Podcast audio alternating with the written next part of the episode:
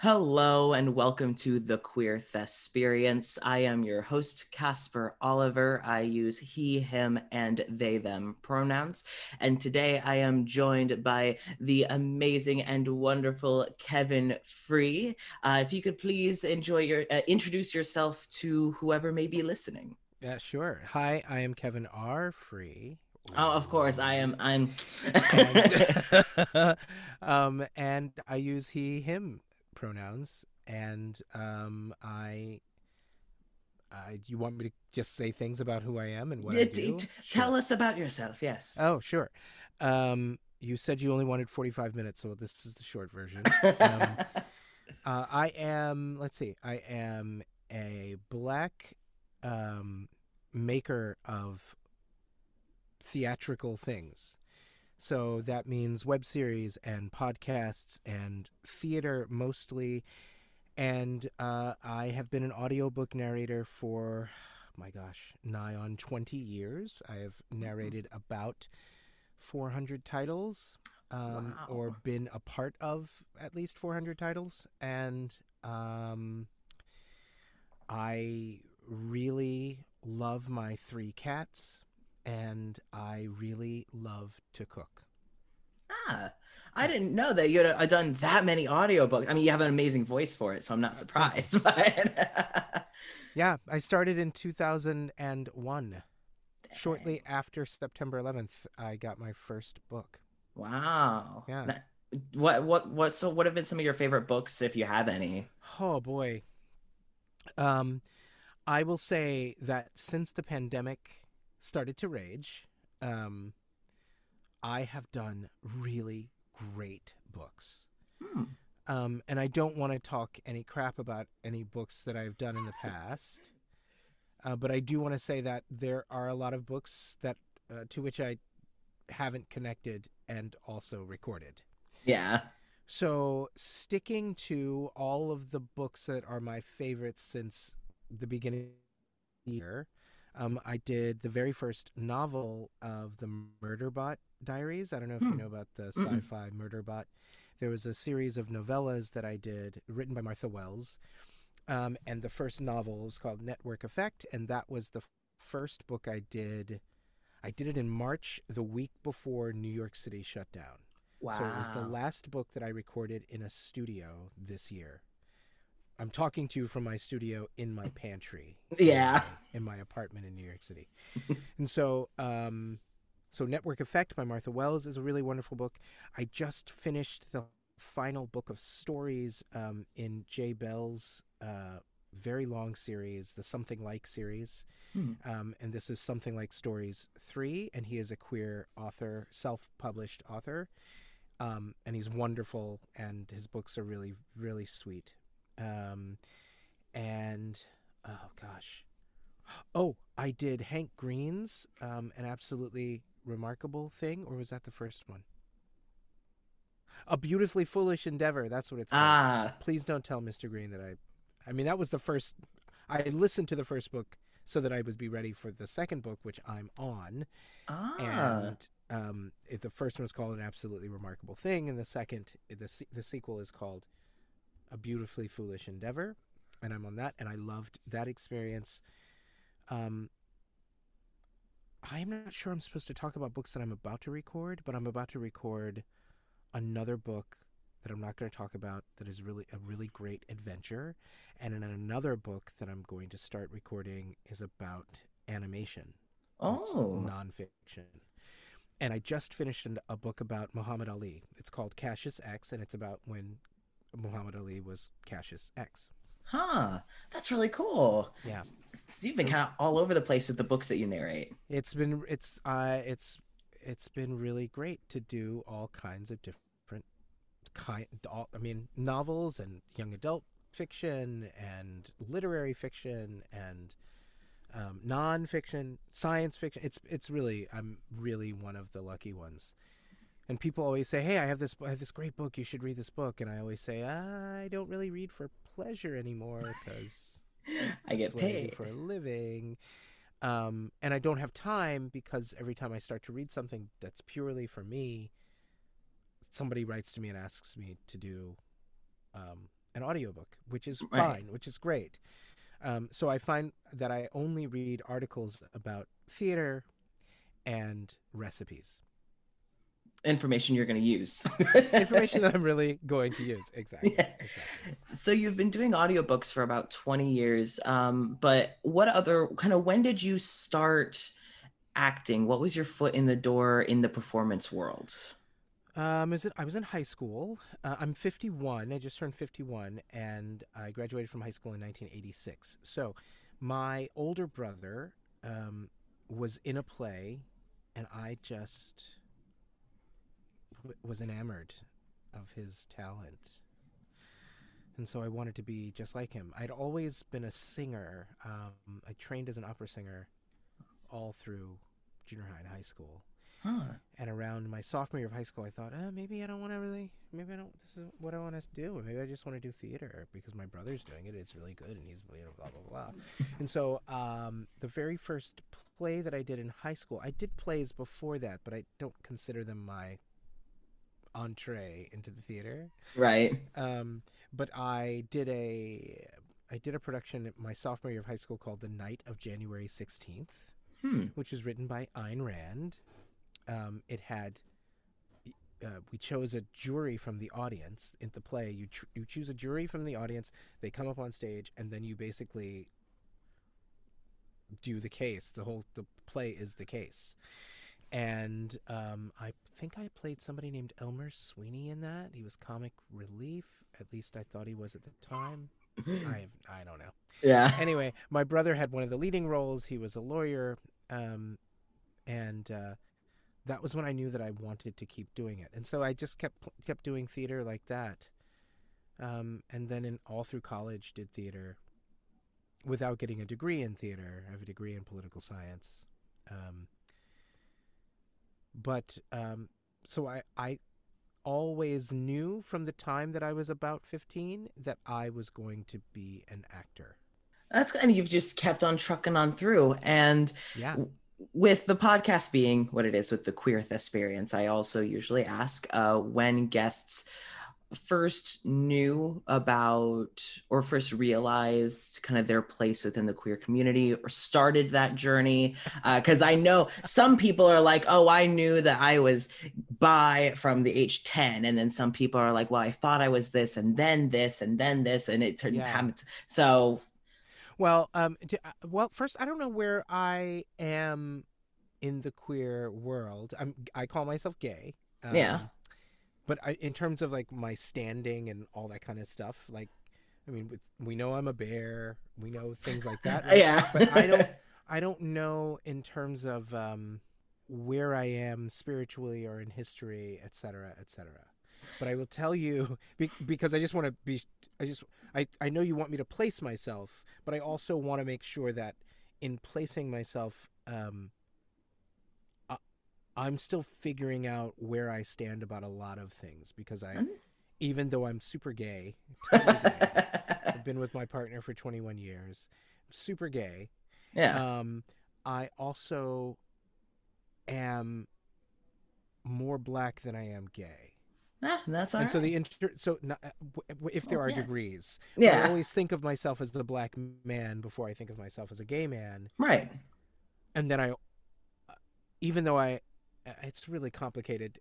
that's But okay it's but it's also not complicated. yeah So, so here's here's here's my straight up answer to that question is that um, when like in 1974, hmm I recall watching The Man from Atlantis, which starred Patrick Duffy, who was so hot. Um, you're young, so maybe you mem- remember Patrick Duffy from. He was the dad on Step by Step okay with Suzanne. I think Suzanne Somers was his wife on that that. sounds about right yeah Anyway, Patrick Duffy was the man from Atlantis, and he was always swimming, like with nothing on his body. and I remember, at, I think I was five, seeing him. Somebody caught him, and he was tied to a chair, shirtless, struggling. And I remember thinking, that is really attractive to me. Now, I'm not into bondage so much, but I just sort of like I was really into him. And Yeah. then um Um, and then I was in love with Bruce Willis in the 80s That's fair. when I was in high school. Um, and at the same time, Duran Duran had a video, um, uh, the, the Wild Boys video. Oh yeah. Yeah, and um, what's his name was was uh, Simon LeBon was strapped to a wind a water and he kept going underwater and coming back and throwing his hair, and he was wet, and he was he was tied to a thing, and I thought, oh my gosh, this is a theme. So yeah, I've always known that I was I was gay. Yeah. Well. I, you know, and that's fantastic. I, I, that's one of the beautiful things about, you know, being queer is it's everyone's journeys are, it's so different. And so there are so many stories to tell, which is something that I find really beautiful about the whole thing. Um, so you've been doing audiobooks for 20 years. You've been in theater since you were about 15, and you said that you're still doing um audiobooks and other things like that but you also told me about a show that you're doing called the the reparations show Yes. now i would love to hear about that Yeah, sure. Um, I, you know, uh, after George Floyd was murdered, hmm um, I, the co-creator and I, his name is Erez Ziv. I've made a lot of stuff with him and for him um, at Frigid New York. I'm a curator of a festival called Queerly, and um, uh, and he wrote to me when the protests started to rage, Mhm. and he said, you know, there must be a way for us to have a show that features Black and Indigenous artists and to pay them a little money to be on the show. And I said, oh, you mean like a reparations show? And he said, well, yeah, yeah, okay. and so um, we created this show called the Reparation Show, um, and it is every Friday night on the internet uh, at Frigid New York's Facebook fa- page, but also is stream to Vimeo and YouTube. But the show um, features a different host every week hmm. um, there is a segment to unify the show. There's a segment in the middle uh, called "This Week in Reparations," in which I talk to um, somebody who is a newsmaker to me, or I. Well, one time I presented. I have this this kooky web series that is really just my cat purring, one of my cats purring, and I one time I was in in such a in in a place of despair or anger about the world, and I thought, you know what, I don't want to talk about here's a list of things I don't want to talk about on this week in reparations. But what I want to do is share with you a thing that makes me happy, that gives me joy, that is repairing my spirit, and it is this web series of my cat. And so I, you know, I played all six of those 15 second episodes of my cat. good Uh, right. Um, so the reparation show is really a space for Black and Indigenous artists to do a, a show that to do whatever they want, say what they want, and say it for as long or as angry or as sad as they'd like, and to bring on um, their own guests that they that they'd like to bring on to talk about those things or to show their art to the world. And um, I the, the world of of my world of audiobooks has been so busy and it has felt so uh, I can hardly catch my breath sometimes because of yeah the work that needs to get done. And uh and uh, and all of that is fine. It is busier now for me than it has ever been. And I thought I knew I was busy before before the shutdown, but now Yeah. I had no idea. And so doing a thing like the reparations show, which is sort of par for the course for me in terms of creating a show and doing it for little to no money right, right? We pay all of our artists when they come on the show. It's not a lot, but it is a nominal fee, and yeah I don't expect anybody to do the show more than once because of the pay, you know. yeah. Um, uh, but do, for me, doing the show every week and not being paid for it feels really good. Yeah. It feels as though um, this show in particular feels like I am paying reparations to my community and to myself by meeting all of these artists who are new to me and having them on the show. Um, it just sort of is a balm to my spirit. So, um, thank you for asking about it. I'm, I really, I really love doing it. It's Friday nights. It's on Frigid New York's Facebook page. We also stream it to YouTube and to Vimeo. The ticket price is pay what you can. Mhm. Um, if you if you feel like paying what you can, uh, otherwise you can hook it up. You can find it and hook it up, see it, whatever.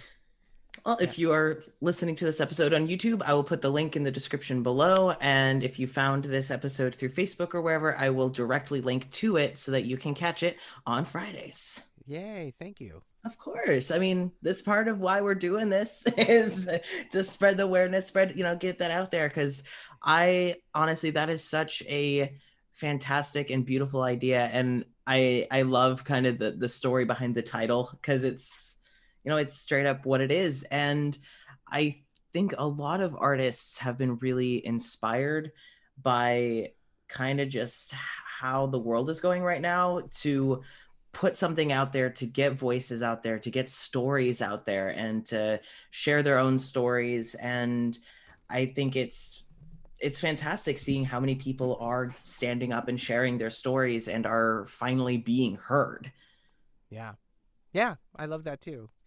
Um, and I, th- you know, I, the thing that I learned about the sh- uh, uh, d- during the shutdown, at least for myself, was that the, the barriers to success, quote success, are really not real. yeah The hierarchy, it's interesting the way it keeps coming back to us.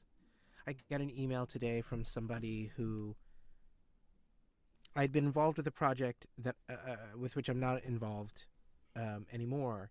But one of the producers reached out to me to say that someone was interested in doing a reading of it, and um, was I interested in directing it? And my answer was no.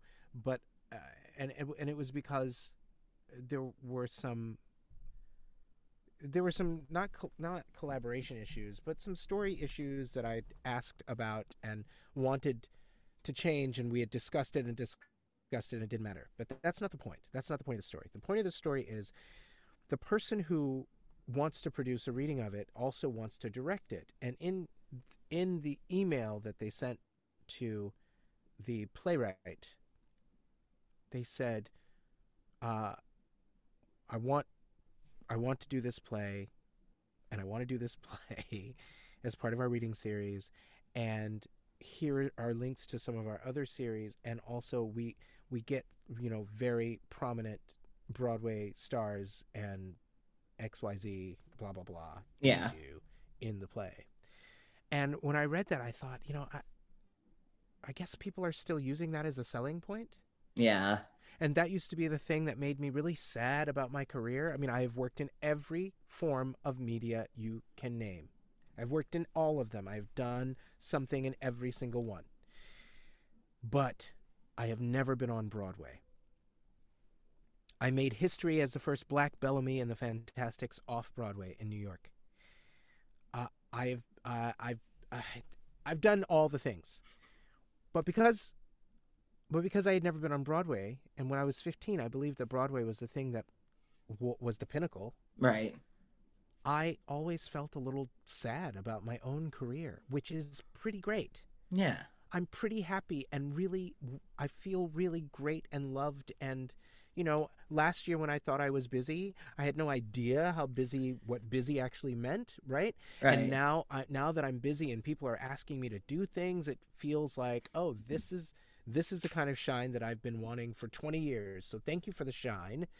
And also, everybody can get this shine. Right. Really. It and it and it doesn't have to, you're not going to draw me with Broadway stars or this XYZ unless I actually admire them. right I'm not uh, and and that is how the pandemic has changed my entire world. I'm not I'm not impressed by people and I've always said this, but of course I didn't believe it. But I'm not impressed by people who do the exact same that, thing that I do unless they're also consistently really good people to me. Right. Um, so I, I think um, um, the barriers to success don't exist in the same way that we thought they did, because we now live in a world where people can make things on their own and get noticed for it. Yeah. You know, I mean, I think the the only the big the big difference is that there are a lot of people who have a lot of money backing up the things that they do, and we just have to work hard to get that money, or we just make the thing anyway. Yeah. Yeah. And I'm hoping that people are realizing that now that they can they can make their own stuff and put it out there in the world and that's the way it is. Yeah, like I know one of the things, and you said two points that really stuck with me, and like really is the whole Broadway thing. Oh my gosh, I, it's like I've wanted to act since I saw Cats on Broadway for the first time when I was a teeny tyke, and ever since people found out that I wanted to be an actor, they're like, "Oh, so you're gonna go to New York? Like, why would I? Why would I go to New York?" It's like, "Well, you want to be on Broadway." I'm like, "I'm I'm not a singer." I, I I'm not gonna say I can't sing, but like I don't really that's not what I do. And it's always Broadway. Yeah. But the, the, the recording studio in my closet though. like, the only time I'm ever in the closet nowadays is when I'm recording my really gay podcasts. Like no. yeah. And I, I it's kind of refreshing to hear that that happens to other people, but at the same time it's like but wh- why? why Yeah. Broadway? Yeah. I think, you know, uh, another thing that I think about a lot is that if um when if I know a person who could do a thing that I would like that that I have the power to give them to do the thing Yeah. And I also respect their work, why wouldn't I just give it to them? Yeah. and, and then I think so I think about that all the time with with the rich producer friends that I have they the ones who know that I'm making the reparation show who then are not interested in giving any money to it at Mhm. all and I think uh, you know it's it's it's your right you certainly don't have to give money to it um and if you ask me where your money should go you must understand that I'm going to say it should go to the reparation show. Right. It's Um, right here. It's right here. So I mean, I've asked people. I've asked about that. Uh, I mean, I've said that to people all the time. Like, I, I, I get it. I get that you want to know, like, and all of these organizations are worthy organizations. They're really great. And you've asked me to choose which of these you you should give money to, and I'm just going to say, so that you're not confused at all, you should just give that money to my organization so that I can pay artists to do what they do. Right. Um, And it's I, I'm just really thinking a lot about the hierarchy and why it exists and why why I mean you know the fact that you've friended me on Facebook and I, I mean I said yes. And then you never reached out to ask me to do this podcast for whatever reason it was. Shyness, pure and utter shyness. Of I, it, it's mostly that I've admired your acting chops since before I owned a mic, and it was one of those things where, as a queer actor, I've always admired those who are open and successful and it was it's especially you and Dylan from Night Vale. I really just look at you two and I'm like, wow, like goals, you know, and Oh, nice. You. and uh, and yeah, and so I just when you when you messaged me on Twitter, I was like, and this I could have just asked, you know, it, I I learned a lesson. Just ask. The It- worst I- that it- can happen is say no. It really makes a lot of sense and i also think you know my um I, I'm teaching a business of acting class um, Hmm. at Hofstra University, and I I have a couple of students writing letters to people that they admire, Yeah. and I've had to send the letter. I mean, I'm, they're sending the letters. They send them to me first, and then I send them back, and I say, "Why don't you, why don't you think of yourself as an equal to that person? Right. Don't think don't don't stop apologizing for asking the questions. Stop. Don't do that. Tell them tell them exactly what you're looking for. Like you don't want to be their friend necessarily. Like that might be nice if they became your friend, but what you want is professional advice. What you want is mentorship. So why wouldn't you just say, "Hey, I'm in need of a mentor. I really admire your career and I want to do what you do. How did you get there?" And that is not that is not the same thing as saying, "Oh my gosh, I think you're so great, and I really am so sorry that I'm asking you this question, but I want to ask you this question." Can right. I? You know. Yeah. Um, and I, I think it all the time. I think about it all the time. There, I mean, there's a fine line between what's appropriate and what's, of course, inappropriate. Not a fine line. there's a there's a line. there's an actual line, and it's not fine. it's but, pretty bold. but you know but you know if you if if an artist does the exact same exact same thing you do and they do it for more money and more acclaim then why not ask them how you got there how Right. did you do it and would you be interested in advising me on some of my stuff yeah. or what you know maybe they're too busy to do it and it will not be the last time you get a no right. It is, and no just means no. It doesn't mean. It doesn't. It doesn't put you any lower than you already are in your own estimation. If it puts you lower, Right. right? Yeah. Does that make sense? No, yeah, it does. yeah, okay. Because like I it's one of those things that um when it's come to me like reaching out and asking people, there have been multiple people I've reached out to just like, "Hey, I do this thing. I have this podcast where I interview people, let you come on, you know, have you come on and ask you questions, you share your stories, whatever." And I've had multiple people just not reply. And I'm like, "Okay, on to the next person," you know? That's and right. And it's you know and i don't know if they didn't reply because i don't know maybe they don't even run their own email maybe an agent runs their email maybe you know eh, there's so many things and it's the way to view it is like this ain't the door for me on to No. the next one And I'm, and maybe they are replying because they think, who do the, who do you think you are writing to me to ask me for this? And maybe they think that, and that, Yeah. you know what? That's there's nothing you can do about it. That's just what they think. It's funny. I was uh, in that whole thing with my with the, the offer that I got today. I called my manager and and he was googling everybody involved, and I was like, um, it's okay. We're just gonna say no, but I wanted you to know that I was saying no before I before I say no. So it's he was like, but how dare they? How dare they? Blah blah blah. And this guy says he knows these, and I was like, John, these are these are not. This is not real. Right This whole I can get all these Broadway people, blah blah blah. Well, who can't? And right now, who can't? We're all looking for work right now. So yeah like yeah so it's not even it's not even a thing he thinks that it's something that's impressive and maybe it's impressive to the people who wrote the play and are, want to produce this thing it's not important to you and me we know that it's not important to you and me because we're going to say no to the job right i'm not we're not interested.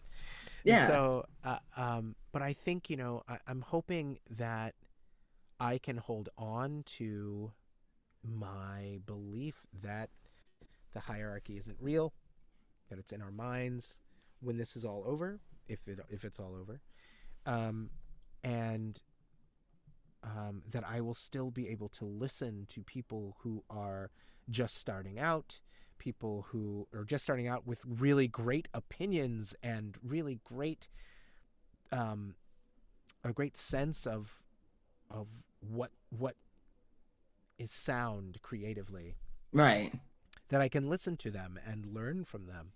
I'm hoping that I hold on to this new this new world where we're all on a level playing field.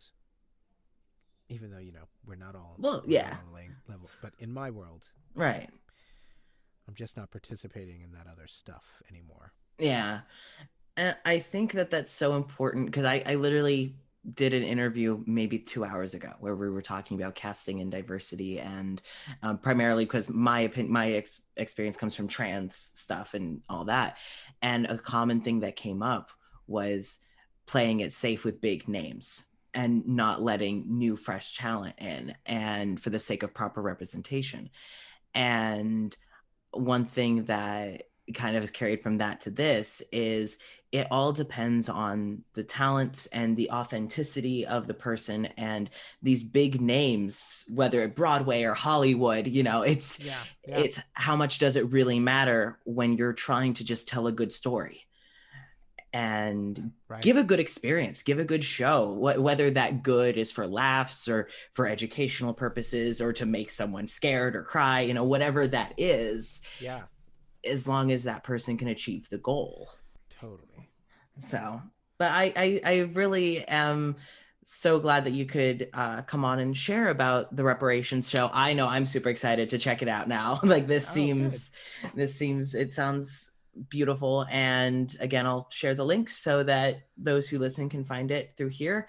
Uh, is there anything else that you would like to like to plug while I have you here?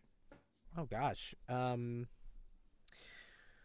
well, let's see. Uh, I used to be a New York neo futurist, um, which is how I met um, Jeffrey Cranor. Uh, we have written plays together. Jeffrey Cranor, who's one of the creators of Welcome to Night Vale. It's also how I know Meg Bashwiner and uh, Joseph Fink.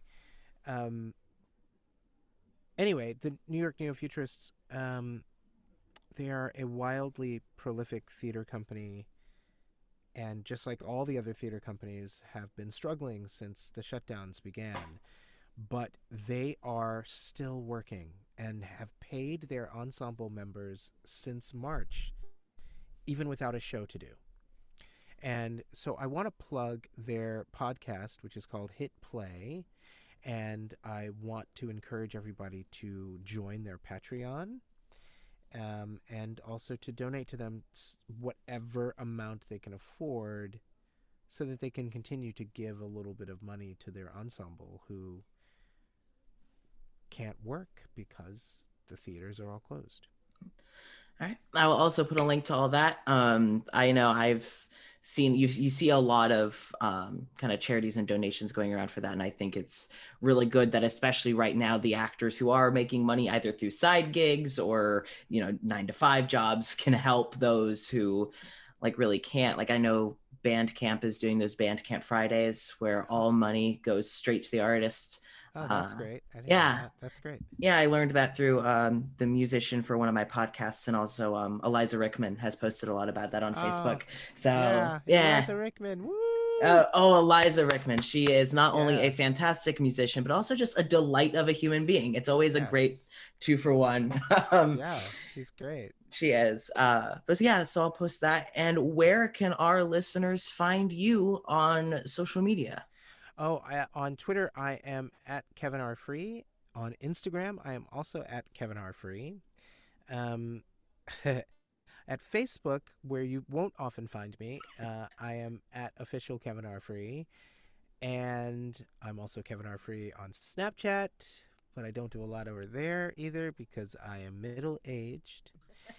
um, um, but uh, Twitter, you can find me. You can find me on Twitter a lot. On the internet, I'm at kevinrfree.com. Uh, the website needs an update, but I'm going to do that soon with links to all of the things that I'm doing right now. Um, yeah, that's it. That's everything. I think. And this is where I would normally plug our Patreon, but I'm actually going to suggest instead of checking out ours, go check out the uh, New York Neo Futurists. Uh, I will go put that in the description because, you know, while I am making a little money right now, they aren't making money through the feed. So I am going to plug them instead. Uh, I have seen some of their work online and I've enjoyed everything I have seen. So I. I mean, I am here to try and help others. So it, it feels like really weird to to plug all mine after you've done all this stuff, you know. so uh, and yeah, go check out the reparations show. Uh, we the the Queer Thesperience is every other Friday. I will bring on different voice actors, different entertainers, writers, whoever, uh, to to share their stories and this has been Casper Oliver, joined by the fantastic Kevin R. Free, signing off. Thank you so much for listening. And remember, all the world's a stage, so give them one hell of a show. Until next time, bye-bye. Bye. Have you ever wondered what wanders the fields at night? Or have you seen lights out in the woods that you know are not lightning bugs, or deer with just a few too many eyes? Well, all of these things are commonplace within the farm town of Witchton. Jar of Rebuke is a Midwestern Gothic horror comedy audio drama run by a queer heavy cast and crew. Delve into the cornfields, explore the woods by the river, and make sure you bring your favorite dish to the local potluck because Witchton is full of many fine folks for you to meet, creatures for you to encounter, and many mysteries for you to solve. The creatures and hauntings within Jar of Rebuke are all based on real lore and legends from the Midwestern United States, from the black eyed children to the not deer to the Michigan melon heads. Follow Dr. Jared Hell's audio journal and his run ins with these various creatures while trying to remember his forgotten past with the voices of myself, Casper Oliver, as well as Vanessa Rosengrant, Ashlee Craft, Cecil Fox, and guests like Jason LaRock, Misha Bakshi, and Conrad Mishuk, as well as many, many more, providing their talents to flesh out the world of Witchton, the townsfolk within, and even the supernatural creatures themselves compared by listeners to things like Welcome to Night Vale, SCPs, the Magnus Archives, and Tanis. If those things, but with a Midwestern Gothic twist, seem up your alley, be sure to tune in on every 7th and 21st on Apple Podcasts or wherever else you get your podcast fix for new episodes of Jar of Rebuke.